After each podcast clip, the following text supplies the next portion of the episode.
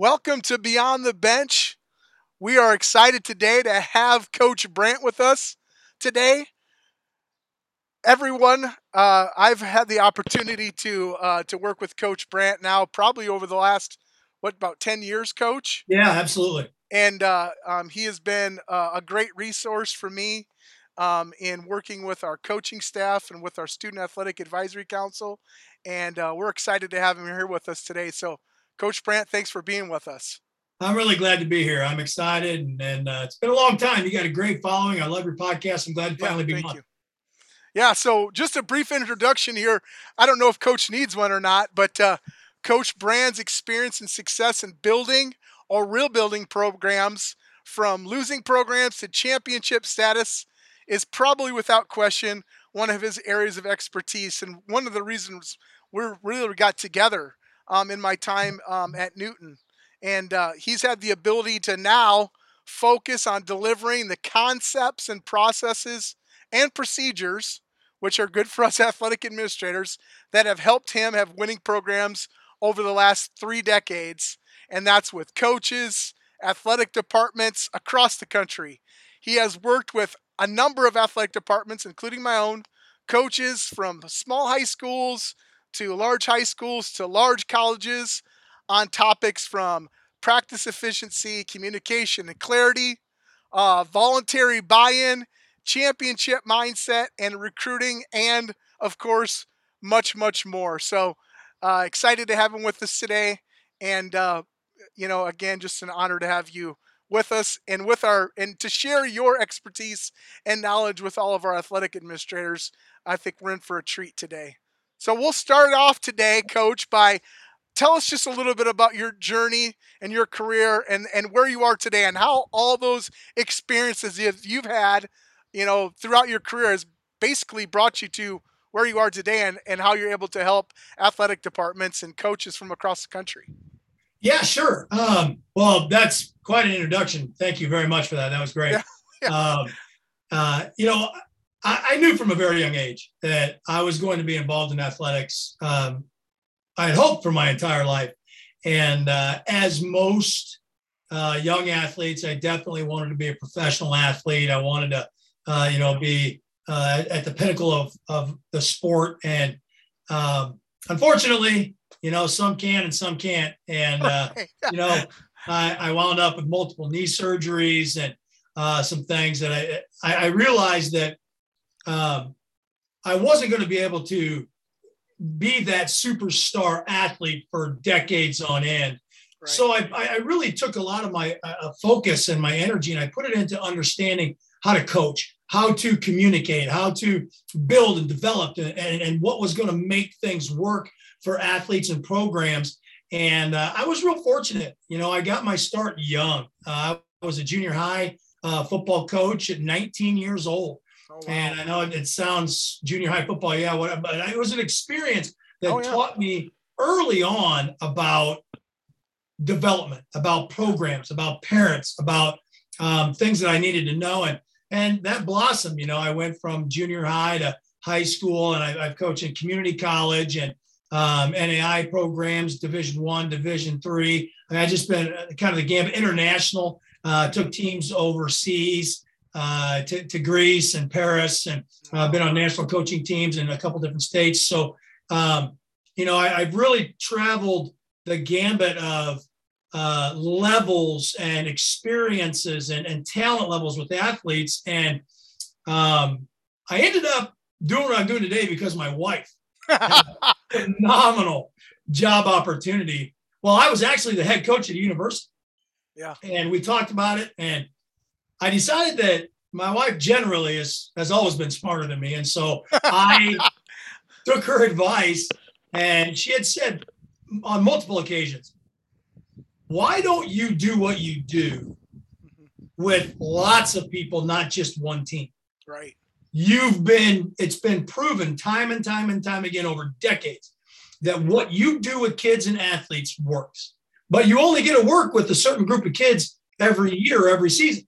And yeah. so when when we made the jump to let her uh, expand her career, yeah. um, I uh, jumped into the entrepreneurial space and started coaching coaches, athletes, and and parents and administrators, uh, and and just shared with them what I had done over the thirty plus years that had created state champions, state championships, collegiate All Americans, um, college graduates, high school graduates, the whole thing, and it, it really took off. I mean, people were like, "Wow, I, I I've thought about that guy, but now that it's on paper, now that it's in a system, now that it's a something I can follow, I'm really excited to get that information. And so here we are.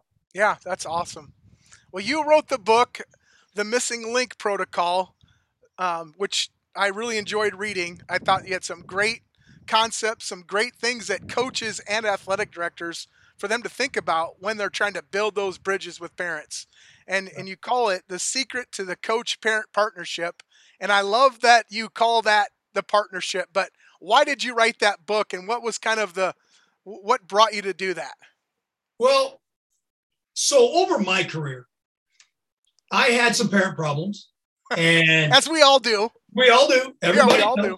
Yeah. And you know, as an athletic director, I had parents in my office. As a coach, I had parents in my office. As um, and all of my coaching colleagues had similar challenges. Mm-hmm. And as of recent, and I'm talking the last 10 years. Yeah.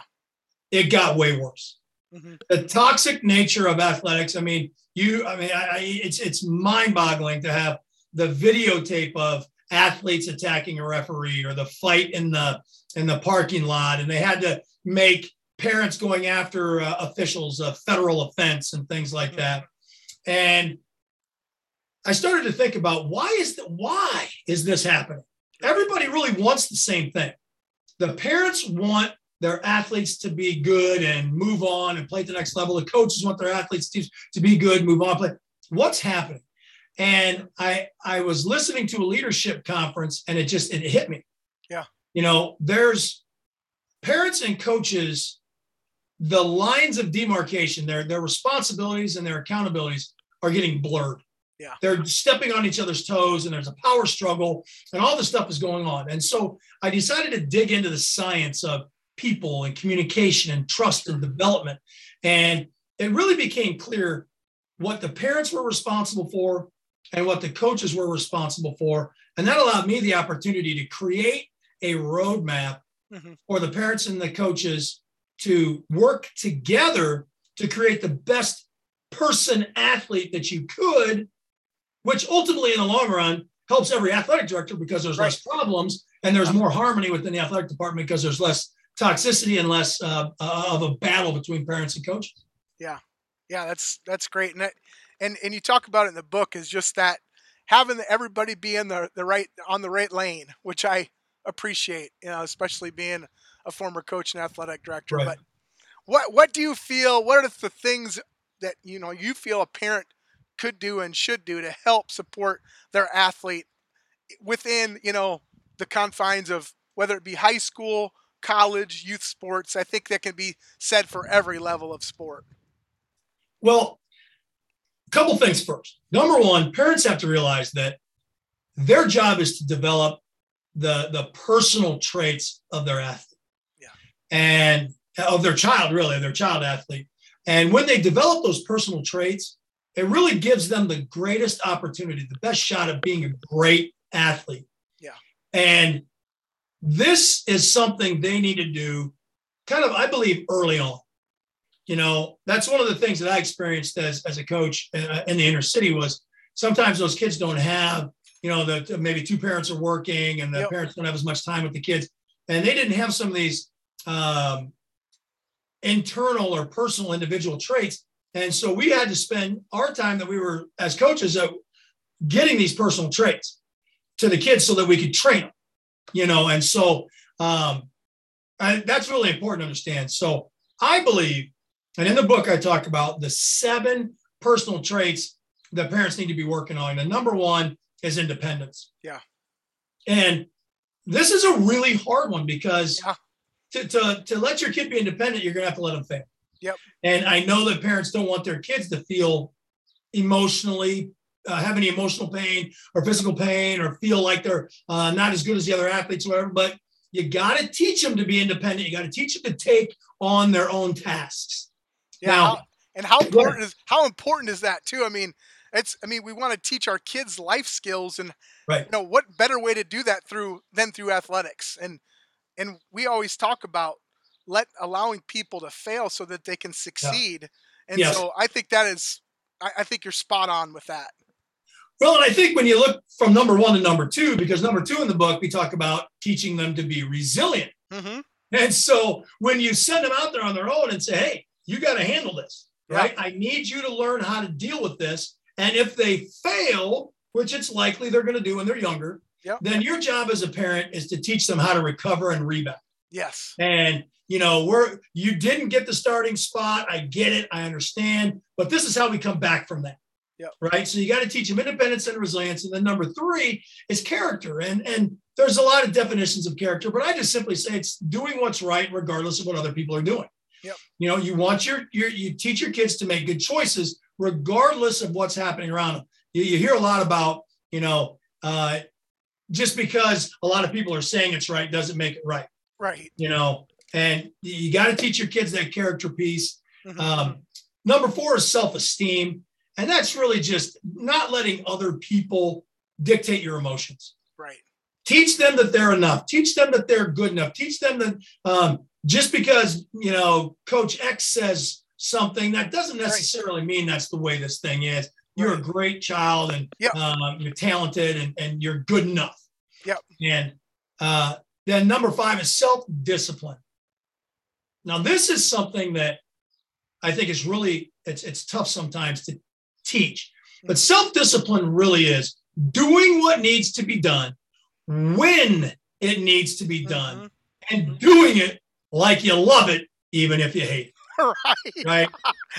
right. I mean, you got to get up and go to the weight room in the morning. Okay. Yep. I know it's early. I know you had to get up and eat a little breakfast. I know you don't want to do it, but you have to teach them that that's self discipline. That's how you get ahead. That's how you do things.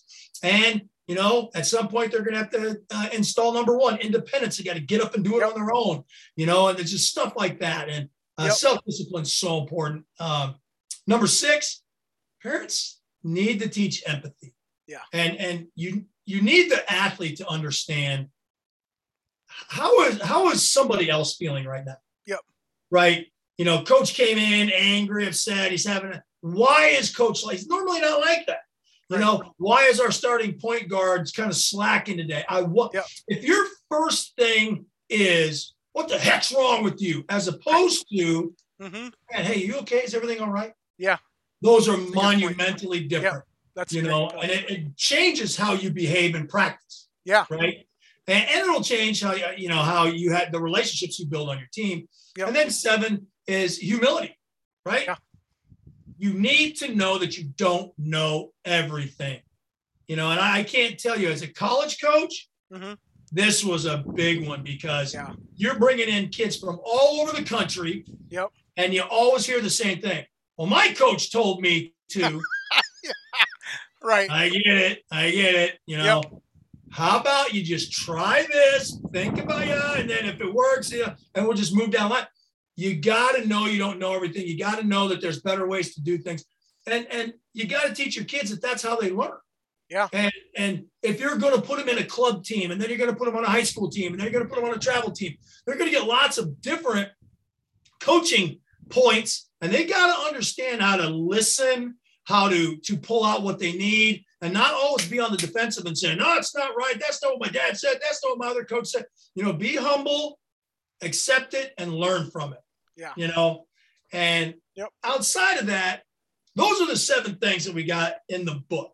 Yeah. That parents need to teach their kids, but parents also need to provide emotional support. And yeah. this is tough because yep. you want to be emotional support when you want to be emotional support as a parent. right. Yeah. But you got to wait for the kid to ask you for emotional support. Yeah. Right. You don't need to jump in and say, oh, come in let him be independent, let him be resilient. You've built him into the athlete, let him be the athlete, you know. And, yep. and uh, another big piece at, in our company that we talk about is let the kids drive the train. Right. And my own personal story from this is my youngest son was a phenomenal wrestler. I was Yep. really proud as a wrestling coach. Kid Yep. was a stud. He was like, I mean, he only had a you know eight nine losses in all of junior high, Oh wow. but he's a pretty dang good basketball player. Yeah, he was he was a very good basketball player. Yeah, and uh, I noticed that when I would come to junior high wrestling practice and say, "Hey, let's stay after and work on a couple things," it was pulling teeth. Yeah. But he would come to me and say, "Dad, you want to go to the Y and shoot some baskets?" Hmm And I had to get in tune with that because Yeah. he came to me one day and said, Dad, what do you want me to do? Wrestle or play basketball? Yeah. And I said, I want you to do what you want to do. He goes, Yep. ah, I knew you'd say that, but you really want me to wrestle, right? and, and, and I said, here's what I can tell you. Yeah. If you wrestle, I guarantee we're going to win a lot. Yeah. That's what I do for a living. Yep. If you want to play basketball, I will support you. I'll buy you Gatorades and popcorn and uh, get you to the camps and get you the best coaches I can. I'm going to facilitate everything I can for you. But I need you to want to do what you want to do because I don't want to have to pull you into Right. practice. I don't want to have to force you to go do the things you need to do. I needed I needed him to drive the train, and he Yeah. became a phenomenal basketball player, six five, uh, Yep. you know, player of the week, uh, multiple. Yeah. He just did a great job. Yeah. And uh, and, and and the next thing was be a facilitator. And and I and I'll add this coach. He's a good Yeah. kid. Oh, He's a good great. kid. Number Phenomenal. number one, but despite all of his you know athletic accolades, just a great. I really enjoyed your your son. Just a great kid. yeah, he's he's a great young man, and and uh, and I, I was really it was fun to go watch him play Mhm. because he just he just loved the game. Yeah. you know, he really did, and it Yeah. was fun to watch him. And um, you know, and, and my next point was going to be be a facilitator, not a dictator, which Yeah. is what I I facilitated camps, I facilitated stuff. I didn't really know what to coach him because I was a wrestling coach, not a basketball coach, and Yep. so I, I had to facilitate things to help him get better, Right. and then um, be a role model. Yeah. You know, you you want your kid to complain to the referee every single time, or do you want him to, you know, act like he's been there before? You're the role model of how your kids. Like they say to us as coaches all the time, your team rep resembles you as a coach. Yeah. Well, your kids resemble you as parents. So make sure you're role modeling the things that you really want them to look like. yeah, that's great, great stuff. So, what what do you feel are some good strategies for coaches to use when interacting with their with their sports parents? I cannot stress the first of these three things. Yep. Transparency. hmm If you are not transparent as a coach, you look like you have things to hide. Yep. And and it's all there's always going to be somebody that brings up favoritism. It happens in every sport Yep. all the time, doesn't Yep. matter. Yep. Even if you're not, somebody's going to bring it up. But if you have closed practices, if you won't talk to some parent, parents, if you have things that aren't transparent, it looks like you have something to hide Sure. and you're going to be guilty until proven innocent when that uh, Yep. favoritism tag comes up. So be as transparent as you possibly can. And the one thing I, I had a when I was an athletic director, I had a, a, a brand new softball coach, Christian softball coach, and she was going to have her tryouts. And I told her, try and be as quantitative as you can hmm number everything. Yep. You know, try and have as much statistical evidence as possible because you you're you're going to cut girls. You're Yeah. not going to you you- you're not going to be able to keep everybody's trying out. And that was one thing she came to me and said that was the, one of the best pieces of uh, pieces of advice I'd ever gotten because she cut a senior. Mm. And she, you know, her her uh, I think it was home to second base time was not what the other girls had, or Yep. her. I mean, just I mean, just all of the statistical things. And she laid that down, and it wound up in my office as an AD because the parents said, "Well, if I would have known you were going to cut people, I would have had her try out hard." Right. Which ultimately is why it came to me, and I just had to say, "Well, that's probably the dumbest thing I've ever heard anybody say." Because you're you should have they should try out hard all the time, no matter what. That that but that's said all the time though when you're in those Right. situations. I've heard that more than once. Yeah and so you know but that the quantitatively she put that stuff out there at the beginning and in the end it really helped her out because she was transparent and she had stats Yeah. um, number two this is really hard for coaches because coaches are always on the defensive. They're always getting attacked. And I get it. But when a parent comes in or, and, and wants to have the, the conversation on whatever it is, listen to them. Don't listen to interrupt. Don't listen to interject. Don't listen yep. to say anything. Listen and find out where the parent is right first. Mm. They're not ever going to be completely wrong. Right. That's never going to happen. The parent has something that they're coming in that they're right about. Mm-hmm. Find that, acknowledge where they're right, and then start the discussion about what they're upset about. Sure. That cools things down a little bit, gives them some perspective, and allows you to, to enter into that potentially tough conversation on a better note. Right. And and finally, uh, don't take it personal. Yep. Parents are trying to keep their children safe from, from emotional pain. Mm-hmm. And it becomes extremely emotional. And it wouldn't matter if you were a Hershey's chocolate bar or the coach, they're mad about the because they think their kid is being hurt emotionally. Right. Yep. And and they're they're firing in, man. They're coming in. And so it's it's it's not personal with you. It's mm-hmm. personal with their child. Right. And another thing just to keep in mind is that most of these parents probably coach their kids. Yeah. And sometimes they don't look as smart or good as they used to when they were coaching the 8U baseball team and their kid was, you know, batting third playing short. Now they're sitting yeah. bench. So, you know, it's really not about you. And if you can not take it personal, you're going to find that most of these things are, are easily diffused and communicated in a way that you can you can get the parent and the coach on the same page. Yeah.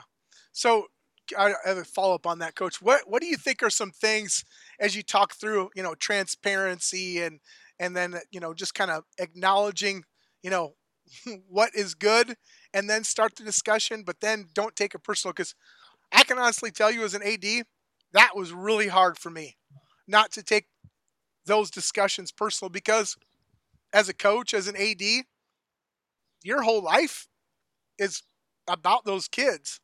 And so when somebody tells you, "Hey, you're screwing this up and you're not doing it right," it's it's hard to. So what are some things that as ADs and coaches we can kind of focus on in those situations where we don't maybe take that so personally because I, I can put myself in that spot and know that gosh dang it it it feels super personal and it and and it's the way we perceive it though too. So, well, number one, it, it's it is perceived as personal because everything we do as coaches and athletic directors, I mean, it's our whole life. Yeah. Right. I mean, we're talking about being home. We get home late for dinner and have my, our wives or our husbands are angry because they cook dinner and now it's cold right? and we're trying to say we're there helping the kids, you know, and right. We got a parent coming in going, "You're not helping my kid," and yeah, you, you know. But I, I think if we go back to the concept of a try and find out where they're right. Yep. And and, and even if we go back even a couple uh, concepts earlier, humility. Mm-hmm. Parents are trying to teach their kids humility, but coaches need humility too. Yeah, I don't true. know everything. No. And maybe maybe this parent's going to bring something into me that I need to hear that's going to make me better. Yeah. You know, and if I listen intently and I listen to become better, I listen with humility, I'm going to probably hear something. Go, oh, yeah, you know what? I, I really want to take that under advisement. Yeah. Uh, but then if we come back with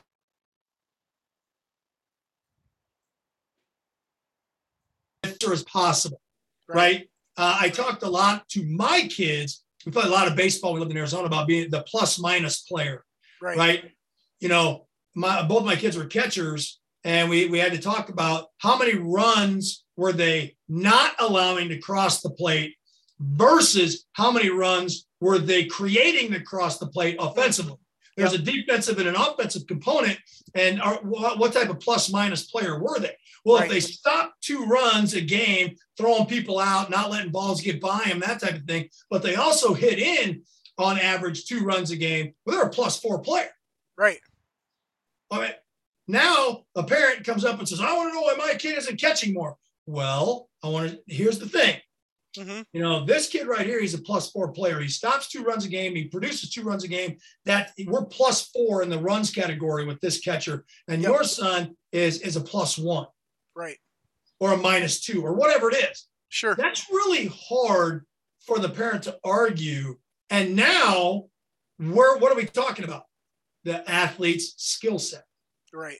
We're off of favoritism. We're off yep. of unfairness. We're off of all that stuff. We're off of plus four to plus one.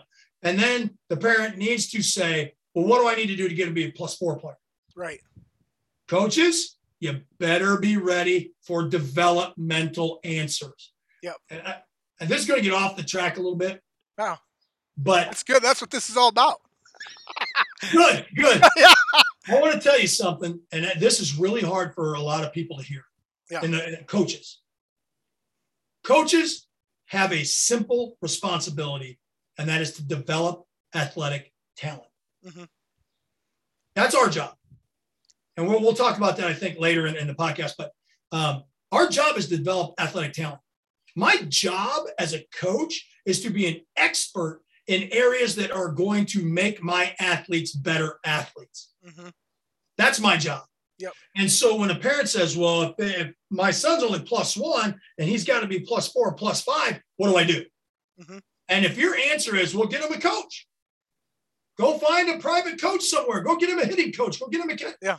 you know, you're, you're really falling out of the responsibility of how your that kid needs to develop. What does he need to develop? Where are his skills lacking? Yep. Maybe they still need to go get those private coaches, but for what? What are the specifics that this athlete needs to improve on? Right. Right. That's really, really important for coaches to understand. Your job is to develop the talent of athletes. I can't tell you how many coaches I know have extremely talented teams, but they can't seem to win the big one. Mm-hmm right? Yeah. Year after year after year after year, they might have winning records, but they're not winning the big one. Why? They're not developing their talent enough sure. to, to get over the hump and win the big thing. So, you know, and, and take a look at the teams. How about, oh, I can't believe they won. Man, they were a huge underdog. Okay, what do you think the coach did? Coach is right. developing athletes, right? Matt Campbell, Iowa State, Snyder, Kansas State. They made they're making Snyder made a career. Campbell's making a career of taking two, three, four, two and three star athletes, turn them into four and five star guys, getting them uh, drafted in the NFL. Right, He's developing players. Yeah, and that's something that's really important. Is let's get the conversation off of I'm not doing my job with your athlete, and you think I'm playing favoritism. Let's get that over to here's a quantitative answer. Yep. Right. Your kid uh, loses the basketball. Uh, he, you know, he has three turnovers a game, scores six points a game, has two rebounds a game. And you want me to put him into a kid that has zero turnovers and scores 12 points and has uh, six rebounds? Right. You know, I, I, so that quantitative message is your your son or daughter needs to develop more skill. Sure. And don't come at me about being playing favoritism. That's personal. Yeah. That makes it personal. Sure. I'm going to shift that to a quantitative answer. And here's the problem you better have one. Yep. If you don't have good statistics to back up your decisions, then you're then it's then it's going to be personal because you don't have the, the, the statistical reference to say this is why I'm making the decision. You can see that, right? Well, sure. yeah, I guess I really can't. Yep. You see? Yep. No, that's that's true. So here we're going to sw- switch gears a little bit here, Coach. Okay. If you could go back and talk to a young Tyler Brandt, what advice would you give him, and what would you tell him now wow. that you've gone through all this, gone yeah. through this career? What would you go back and say to your younger self? Um, and I always love this question. It's always really well, good. I would. There's three things, uh, in my opinion, that I would I would do. Um, potentially, not necessarily in this order, but number sure. one, uh, one of the things I know I would do is I would work more diligently on becoming an expert in techniques and tactics of my sport. Yep. Now, what I think happens is is coaches oftentimes are decent athletes. And they get coaching jobs because they were decent athletes. And it's probably an assistant job or whatever, and they work their way up. But here's the biggest challenge of them all your coach taught you the way that coach's coach taught him. Right. But your coach's coach got taught by their coach. Your techniques potentially could be 40 years old. Yeah. You know, I mean, yeah. It's, not that they're necessarily bad techniques, but they most of the time they could use an update. Yep. Right. I don't see one coach rolling into practice in a horse and buggy. Right. right. we've up, we've updated a little bit. Yeah, right. You know, right. I don't see I don't see anybody. I don't see anybody anywhere on the planet today with a BlackBerry that it's outdated. Mm-hmm. Right. So technically and tactically, the strategies and the techniques you have to consistently update and upgrade. What you taught last year, A, there may have been something that came out that was better mm-hmm. uh, or upgraded, but you also need to think about your athletes. If you taught yeah, this last that's year, a great point. It's a great point right there. Yeah, if you taught it last year, that they need to advance, right? And maybe, maybe you're you graduated three kids from uh, your baseball team and the the makeup, the talent makeup of your team. You went from big bruising home run hitters. Now you got to play small ball. Yeah. Right. Uh, maybe you had three uh, six five, six seven, six eight kids on your basketball team, and now you got nobody over. Nobody's over six five. You're going to have right. to play the game different. Yep. You, you, your offensive linemen were massive and power running, and now you got to get into the zone, read game. Your athletes are always changing, and so you got to be an expert, technically and technically. You know, here's something else. Again, uh, off topic, just a titch, but you always hear coaches talk about kids getting recruited. Yep. Well, guess what? Why do you think they're getting recruited or leaving your program? Mm-hmm. It's because the kid and or the parents or both don't believe that they're being developed technically and tech, uh, tech uh, strategically mm-hmm. to reach their full potential and and maybe they think that they should be playing more or whatever but if you're truly developing your athletes to the expert level of wherever you're coaching, junior high, high school, big school, small school, uh, community college, NAIA, whatever, you're going to find that you're going to have a lot less issues with parents and your athletes leaving your program or, or, moving around or whatever as well. Yeah. And so that's something that, you know, I, I know that I would, I would definitely focus on uh, if I had to do it all over again. Yeah. Um, another thing, and you mentioned this earlier, is athletic communication. Mm-hmm. And this became a real big focus in my career once I got to the collegiate level because, I, as I said earlier, we're recruiting kids from all over the nation. And they come in and they have their own terminology. They are taught by a club coach and a high school coach and a travel ball coach, whatever. They're, they all these different coaches, their parents, and they have different names for different things, different ideas for different stuff.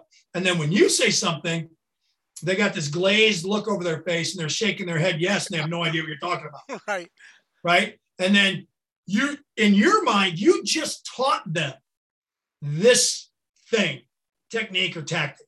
Yeah. Then they go to practice and guess what they screw it up because they didn't have any idea what you were talking about right well now you as a coach are like i just taught you this what's wrong with you get out of there johnny get in there mm-hmm. well johnny was in the program last year he understand what you were talking about and so now johnny's doing it right Right. Which one is the actually the better athlete? Don't know, mm-hmm. but one of them understands it and one of them doesn't.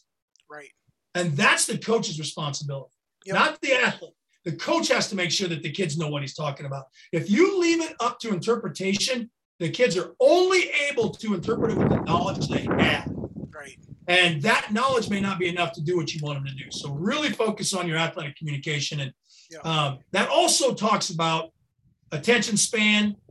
And I'm telling you, I love my boy, Coach Abraham Johnson, but that dude loved to talk. he would, he would, I mean, kids falling asleep every day after football practice while he's giving this, you know, nine minute monologue on whatever it was.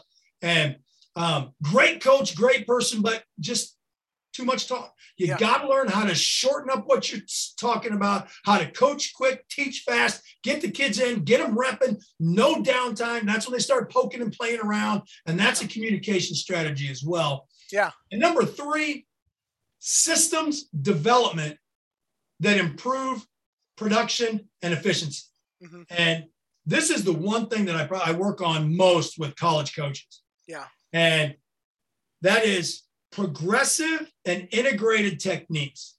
And I, I work with coaches to do what I, I call find the hidden reps. And if you if you understand how to build a system, and number one is where you start, but you have to know number one to do number two, Yep. then when you're teaching number two, they have to do the first thing you taught them to do the second thing you taught them. So number one is hidden. They don't really realize they're doing it because their work, they're focused on rep number two. Yeah. Then when you jump into technique number three, number one and number two are hidden reps. They, they have to utilize those to get to the third part of it, but they're not thinking about it. They're just doing it. And so that's a system that really ingrains how they are, you know, their, their muscle memory and and the way that they're doing things and the way that they're setting that into their their technique and and it becomes a, an unconscious technique that they're doing. And they become way more productive and way more efficient way more confident and their competitive output skyrockets. And jumps through the roof. And that's something i mean i was i was 15 years into my coaching career before i started working on athletic uh, systems development and it Mhm. changed everything.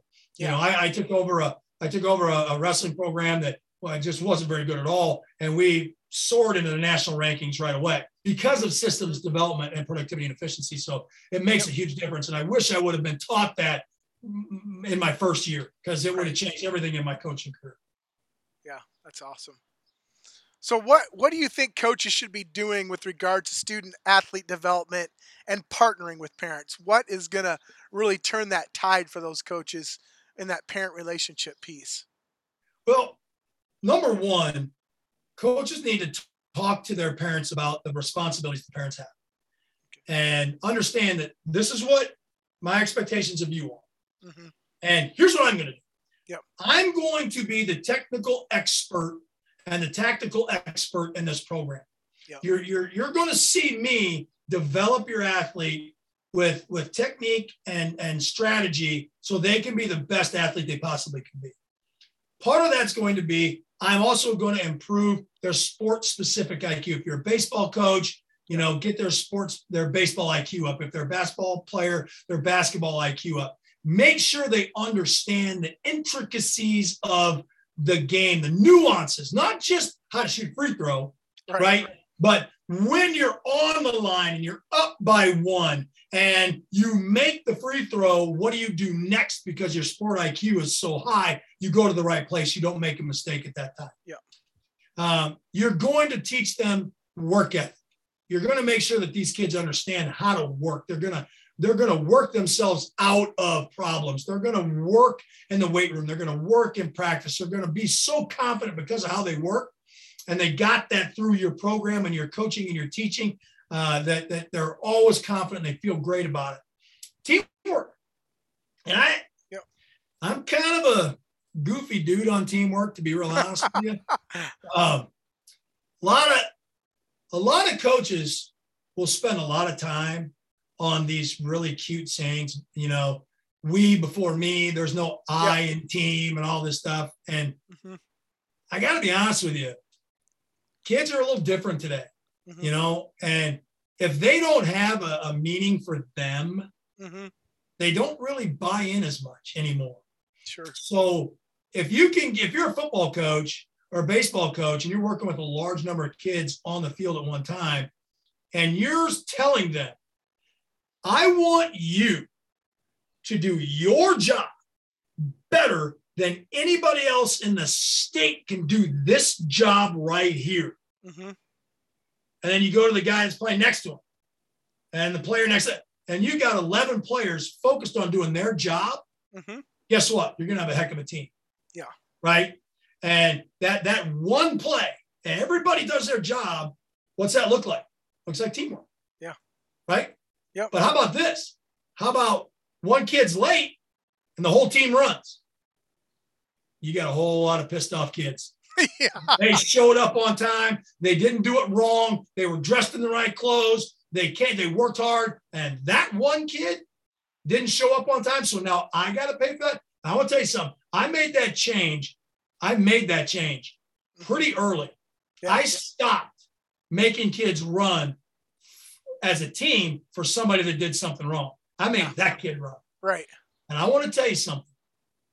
The impact that had on the team was far greater, yep. better than it ever was when the whole te- when the other team had when the whole team had run. The team chemistry was better. The, the kids know. Well, if I get out of line, I'm going to get in trouble. Right. They made sure they were in line. They didn't want to get in trouble. They were in control of whether they ran extra or not. You want to talk about losing your locker room? You put 40 upset football players in the locker room with some kid that's the backup to the backup that showed up late. Yeah. That's not a good idea. And so, you know, the teamwork aspect, I think, is more individual now. But as as everybody starts doing their own thing and working together and they have this play happen together, then that teamwork starts to happen, in my opinion. But yep. Yeah, you know, no, I'm with you. I'm kind of on the outside looking in on that sometimes. Um, mental toughness, you know, that's important for coaches to teach. And that's not just physical. Yeah. That's not just physical. Right. And so mental toughness is you're facing a tough thing and you're you you're confident you can overcome it. Fourth, I want to tell you, as a as a head football coach, and I know you're going to resonate with this. Yep. I probably broke more clipboards on third and nine, and they and they went for eleven than I did on anything else. Right. I mean, th- that is a mental toughness issue. Yeah. On third and nine, do your job, be tough. Don't let, I mean, you, you got a huge cushion here. Don't make a mistake here. But mentally, they're nervous. There's anxiety. They're not yep. focused. And all of a sudden, they give up 11 and a first down. And so yep. you really got to work on their mental toughness and get them confident. And part of that, to be honest with you, mm-hmm. is athletes afraid of getting pulled or athletes afraid of getting screamed at or athletes afraid of whatever. If they feel comfortable and confident that they can go out there and they can do their job, if they make a mistake, yeah. it's not going to cost them their starting position. Sure. A lot of times they'll settle down and they'll perform better. Yeah. You know, um, number six, leadership capacity. Mm-hmm. I can't tell you how many times I see seniors ragging on freshmen to carry the water jet. Mm-hmm. And all that does is create animosity. Yep. If you want to build teamwork, leadership, work ethic, championship programs, your seniors should want to carry the water out. Yep. They should want to be the leaders. They should want to say, this is how you do it. Your, your, your seniors should be in the weight room first, right? They shouldn't be strolling in 15 minutes late and then coach high fives and say, because you know them better because they've right. been around the program longer. Sure. They should be first. Build leaders. Yep. Build leaders. All right. And the last thing, and this is this is such an important life skill, and that's sacrifice. Yeah. Sacrifice is simply, I'm going to give up something of great value right now for something of greater value later. Yeah. And when kids get that through their heads, that this might suck now, this might be painful now, this might not be what I want to do now, but it's really what's going to help me down the road. Mm-hmm. When you can get that into these kids' heads, that's when you're going to really see a, a marked jump in the production in your program because you're not battling because you're not. I remember listening to, to a, a, coach talk about, I can't get kids coming to the weight room in the summer. Mm-hmm. Well, you haven't taught them sacrifice yet. Yep. You, they just don't understand it. Yeah. And you can't get on them for not understanding sacrifice today for something better tomorrow if you haven't taught it to them. Yep. You know, so it's really important to do that. And uh, I think when coaches focus on these skills, building these skills in their athletes are really going to see a jump in in program development and team production and and buy-in and a lot less parent problems for sure. Yeah. So wrapping up here in in this and I, and I think this is a great question and I think I mean obviously you'll you'll do a great job of this and we we've both been in both roles. We've yep. both been coaches, we've both been parents. So what do parents want from coaches? And then conversely, what do coaches want from parents? Right, right. Well, uh, we, we touched on this briefly. Yep. Parents want to keep their kids emotionally safe. Yeah. And when the kid's sitting on the bench and they're not getting enough play or as much playing time, or you know, they're whatever it is. Yep.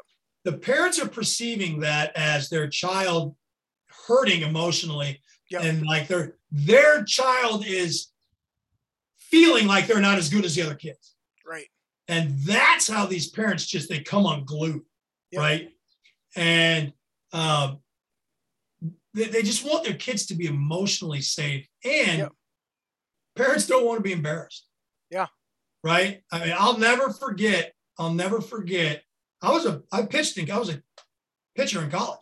Yeah. And I was brought onto a team to work with pitchers that my son played on, and there was a kid that was grabbing the baseball irresponsibly, uh, had an irresponsible grip for a changeup. Yeah. But his dad was also a coach. Yep. I went over to his dad and I said, Hey, I want to talk to you real quick about your son's changeup grip. I'd like to change it, but I want to get your approval first. Yep. And he said, Well, why would you want to change it? And I said, Because if we don't change it now, he's going to get set back when he gets into high school because they're not going to let him throw a changeup that way. There's no way they're going to do it. Yep. And he said, well, I think that's the way he should throw it. So that's the way I want him to do it. And I said, okay. Yep. If I would have changed that, dad would have been embarrassed. Yep. Right. Now, guess what happened? Kid goes to high school and he won. He's a great pitcher. Yeah. But he didn't pitch as a freshman because he had to grip, learn how different ball grips and learn how to throw the baseball differently. So, yep. um, you know, keeping their kids emotionally safe and and the parents trying to not be embarrassed, I think are what they want from the coach. Don't emotionally hurt my son and don't embarrass me. Yeah. If the coaches can do that, then the parents are going to be relatively happy. The problem is the parents sometimes think their kids are emotionally hurting and they're not. They get their role, they get what's going on. Um, and there's no possible way that a coach is going to not develop a kid to keep a parent from being embarrassed. Right. So those are two that that's those are two real dicey things, but I think those are the big things. Yeah. You know, it, it, develop my kid so he can play so he doesn't feel bad about himself. And for the love of Pete, do not let him know I don't know what I'm doing. you know. right. So, um, those are two big things. Now, from the coach's side, yep. It's just really simple. They want the parents to support the coach and what the coach is doing. Yeah. They don't want them to, you know, building, you know, these these enclaves of angry parents to get them, you know, right. to yell or do all these different things, right? Yeah. Um, but the coach has to understand what am I doing as a coach to make sure that they're going to support me, right? I mean, I I can tell you that there is a lot of highly unqualified coaches out there because there's a coaching shortage. Mm-hmm. You know, every coach wants the parents to think of them of as Dan Gable, uh, Bill Belichick, Phil Jackson. Yeah. But you only competed for two years in high school and you haven't coached for six years, but you don't have a whatever sport coach and you stepped in to help the kids. Yeah. Well, that's a hard scenario because the, the teacher stepped up, has a little bit of a background, not an expert, but if the co- there's no coach, there's no team. But the parents, you know, oh, they don't know. They're, they're fighting the coach. So the coach really has to focus on how do I become an expert um, as fast as possible? How do I make sure I give all the kids everything that they possibly can get? So the parents will support me. Now think about it. If we go back to what the parents want, I don't want my kid emotionally hurt and yep. try not to embarrass me. Well, guess what? If I'm developing the athletes the best I can and getting kids into the game the best I can. And I'm transparent with the parents about what I'm doing and how I'm doing it. And then I'm, you know, trying to catch up. And I took the job to make sure your kids had a place to play and that type of thing. The parents generally are okay with that. Yeah. But when you start trying to hide those things and I'm just this and I'm that and I'm the coach and you don't question me and well, you know that that wall people start climbing over it. I'm going to come get you. Yep. And so, um, you know, really, really buy into the fact that if I am the best developer of talent that I possibly can be, parents are going to buy in and they're going to support me. And that's all coaches really want is parents to support them, not fight them. Right. You know, but you got to be good at your job. You got to be an expert at what you're doing. And I mean, I, I, I go over that time and time and time again in my book. Yeah. I don't let coaches off the hook. Right. You have to be an expert. If you're going to take the job, you have to develop athletes technically and, and strategically. Yep. So once you take the job, I mean, you better get a coach, you better get a mentor, better do something so that you can really dive into that uh, technique and those tactics and make sure you can get the kids to be the best they can. Yep, I, I agree. Well, Coach, thanks for being with us. I, will just leave with a closing thought and just some of the things that really stuck out to me in your book um, as well as our conversation today. And and I and I love that you say is like just stay in your lane. Coaches stay in your lane. Parents stay in your lane. Yeah. Um, I think that's that's important. But also know that all both comes with responsibility. Um, yeah. And I and I think for athletic administrators, make sure as an athletic administrator you're providing your coaches with professional development, with resources to advance and grow. I can't tell you how important I believe that is and not just on the X's and O's. And I, coach, I think you would completely agree. It Absolutely. needs to be more about the X's and O's and needs to be about the things we talked about today, just those soft skills and those things that it's okay to be vulnerable as a coach. It's okay yeah. to admit, hey, I made a mistake. It's right. okay to tell your kids, hey, I made a mistake. You know, and I think one thing as a coach I always tried to do was, hey, if we win, it's because of our kids. If we lose, it's because I screwed something up. Right. Because right. I, I think kids at the end of the day will respect that. And also as a coach, it's it's okay. We might, might have made the right decision in the game, or we might not have made the right tactical uh, move in a game, and and that happens. And and when we have great athletes, you know, more than more times than enough, we might have got out schemed. Yeah, it's uh, possible, and that's yeah. why we got to be experts. Yeah, you know? and and I think if we're not experts, and you you made a great point, is you know we need to to get there as fast as we can. Right. And or or at least make every effort we can to be the expert and knowing that we're still going to make mistakes and we're still going to mm-hmm. learn and grow. As long as I've been an AD or a coach, I've never felt like I've had it all figured out. You never so, will. Yeah, and we continue to get better all the time. But you talked about modeling positive behavior, and well, that's with our parents and coaches.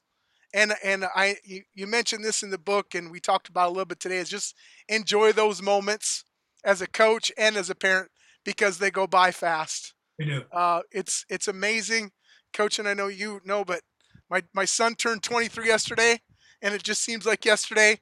He was five years old, and he looked up to me and he thought I was the biggest thing in the world. Now he looks down at me, and goes, "Man, Dad, you you're small." Right. Well, I got I got a six five son I know. down at me, and you know I get it, and I I do remember I do remember both my kids. You know, having to tie their baseball shoes and basketball yep. shoes for them. And, you know, now they're both uh, in college and it, it goes by so fast. Yeah. You want to have the greatest experience possible. And you can only do that if you have the best environment possible. Yep. And that's what we're trying to create uh, for these kids. And, and that's what I'm trying to, with the Missing Link Protocol book, is create the best environment. Yeah. And, and there's no doubt. And, and and you talk about in the book is just celebrating that effort uh, you know have that process really be about what the parents are really pushing to get better. What can we do to get better? And i think those discussions if you can have a great discussion with your athletic director or coach about that process and how our kids can get better i think that takes you know number one i know as a parent we want our kids to be happy but know right. they're going to fail. Allow them to own that journey and you talk about that allow them to be the the drive the train. I thought yep. that's a great point. Um, and then you talk about this in the book too. Is just treat your coach as an ally, not an adversary. Yes. And I think that's important. And I think that just that uh, the you know be, a uh, coach being transparent and the parents being transparent and the coaches really going into it as treating that coach as an ally versus an adversary um, makes a big thing. And we talked about this already, but just love watching your kids play. Right. I think that is, uh, you know, whether they're on the bench, try to find joy in something that they do. You know, I know, I know as, as a parent, there's been times where my kids have sat on the bench and my yep. kids haven't liked it. Right. And, right. You know, and, and coach, you'll appreciate this as an old coach. I'd, I'd look out on the field. I'm like, well, you know what? They're probably one or two players away from being on that field. Now, what are you going to do? You know, I tell my kids, I'm now, what are you willing to do now to get better? And here's what your coach said you had to work on. Now, to get on the field, you got to go do those things. And that comes back to what you talked about already is like they got to go out and do the work and, and kind of embrace the suck. Right. And I know you've said that in the past. Embrace the suck so that they can feel that, you know, they can get to the point where they feel good about what they're doing because they put all that work into it. Um, if you think about the, the, the child that's independent, resilient, has character, has high self esteem, good self discipline, he's yep. working real hard, he's doing the right things, and you as a parent are supporting them in this concept. Yep. You're one play away from being in the game. Yeah. But when you get in the game, you better be ready to show that yep. you should never come off field. I had a coach buddy of mine. I coached with him in Arizona. He coached Brock Purdy in high oh, school. Yeah. And we were talking before Brock ever came here. He said, Hey, he's looking at Iowa State. And he said something to me five years ago, whatever it was, six years ago. He goes, Just understand this. If Brock Purdy gets on the field, he'll never come off. And right. that's exactly what exactly happened. What happened. Yeah, that's exactly it, what happened. Yeah, but it was because he was ready emotionally. He was ready from a maturity standpoint. He was ready physically. And once he got the opportunity, he put everything into that one performance at that time so that the coach is like, all right, he's our guy. Yeah. So, you know, that's the thing. You got teach them to be ready. Yep. And the coach is going to teach them uh, technically. The uh, parents are going to teach them uh, personally. And then when they get in there, they're confident and they're ready to go and they blow it up and they stay on the field and everybody's excited about it. And guess what? If they don't get in the game, you were there with your your child, you're watching them, and you're going to go get ice cream anyway. and if they say something, Dad, what do you think about? Then you talk to them. If they don't talk about the game, you talk about what kind of ice cream they want. right. when they're ready, talk to them and right. stay in your lane. You don't got to talk to technically stay. Oh, you were sitting on the bench. You know, what do you think? How you know? How yeah. did you feel? And it's that personal side. And really focus on that stuff because that's how they're really going to make that jump. And and uh, you know, I, I think if we can get athletics back to a focus, the coaches doing everything for the athlete, the parents are doing everything for the athlete, the administrators really doing everything for the coach and the athlete. Yeah. We can get the toxicity out of there and really build something great. Because here, we haven't talked about this. I know you, we're running out of time, but no, it's all right we, the statistics out there on kids that never make it to high school sports, like 63% of youth sports athletes don't make it to high school sports. Yeah, that's completely true. We're running kids out of sports because of the toxic nature and the landscape that parents and coaches have at the younger ages. Yeah.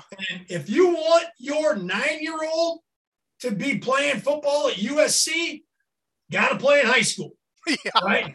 Right. Yeah. You can't run him out of the game but by the time he's 13. Yeah. So parents and coaches have a huge uh, opportunity in the younger, at the younger ages to develop talent and develop personal uh, qualities and traits to give these athletes a shot at reaching their peak potential in high school so that they can play at the big time next level. Because here's the thing everybody talks about this. Well, only 3% of the athletes, only 1% of the athletes will make it to big time. Well, guess what? You know what I do every Saturday during football season? I watch thousands of kids play football on TV. Yeah. Why not your kid? Yep. Watch thousands of kids play college baseball on TV. Why not your kid?